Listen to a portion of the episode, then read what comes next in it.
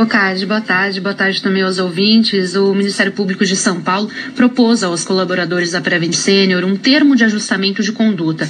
No entanto, os representantes da seguradora não assinaram o documento e pediram uma semana para analisar todas as propostas. Esse documento, chamado de TAC, tem 10 cláusulas divididas em dois eixos. O primeiro é impedir que a empresa continue com as práticas sem amparo científico, como a distribuição do kit Covid. E o segundo eixo é criar um mecanismo de fiscalização e de controle social da seguradora, como a criação de um conselho gestor para orientar os dirigentes com a participação de médicos, usuários e gestores.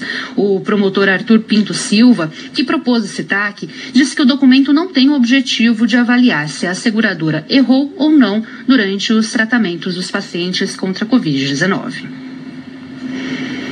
Isso vai ser feito pelos órgãos, ou o pessoal do, da Força Tarefa da área criminal, Uh, depois nós vamos nos reunir para discutir um, um valor do, do, dano moral coletivo, mas o TAC tem o objetivo de evitar que a, a empresa pratique aquilo que tem sido uh, dito que ela praticou.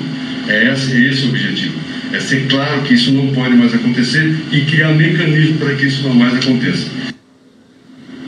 Outra determinação desse TAC é de que a Prevent Senior faça uma declaração pública afirmando que a empresa não fez pesquisas que indicassem que a cloroquina e a hidroxicloroquina tem eficácia contra a Covid-19.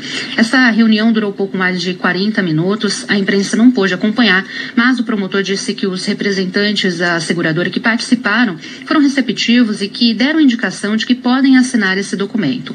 Participaram desse encontro dois proprietários da Prevent Senior, os irmãos Fernando e Eduardo Parrillo. A próxima reunião foi marcada com na próxima sexta-feira, então essa reunião na próxima sexta-feira é a reunião que vai decidir aí bater uma se realmente a seguradora vai assinar esse documento.